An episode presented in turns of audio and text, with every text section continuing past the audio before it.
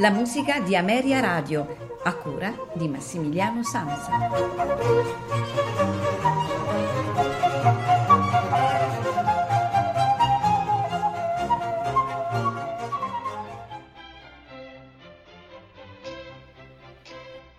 Buonasera da Massimiliano Sansa e benvenuti a questa puntata della musica di Ameria Radio, che sarà interamente dedicata a Leopold Mozart il papà di Wolfgang Amadeus Mozart, valente compositore, sicuramente messo in ombra dalla grandezza del figlio, ma eh, all'epoca era molto stimato sia nell'ambiente di corte che soprattutto nell'ambiente ecclesiastico, avendo avuto incarichi anche all'interno della eh, cattedrale di Salisburgo. La prima composizione di questa sera è un divertimento, una sinfonia divertimento in cinque eh, movimenti, le nozze contadine, che è stata composta intorno al 1755 e nei tempi marcia villanesca, minuetto andante, minuetto e finale molto allegro. A seguire ci sarà la Sinfonia da caccia per quattro corni e archi in Sol maggiore. Eh, è inciso per corni di caccia, ovvero corni da caccia, archi e colpi di arma da fuoco, un naturalismo non atipico eh, di questo compositore. Eh, infatti, già nella sinfonia che precederà la sinfonia di caccia, quella che abbiamo poc'anzi descritto, e anche nella sinfonia gioc- dei giocattoli, eh, ascolteremo degli elementi eh, sonori eh, particolari non usuali nelle composizioni di questo periodo.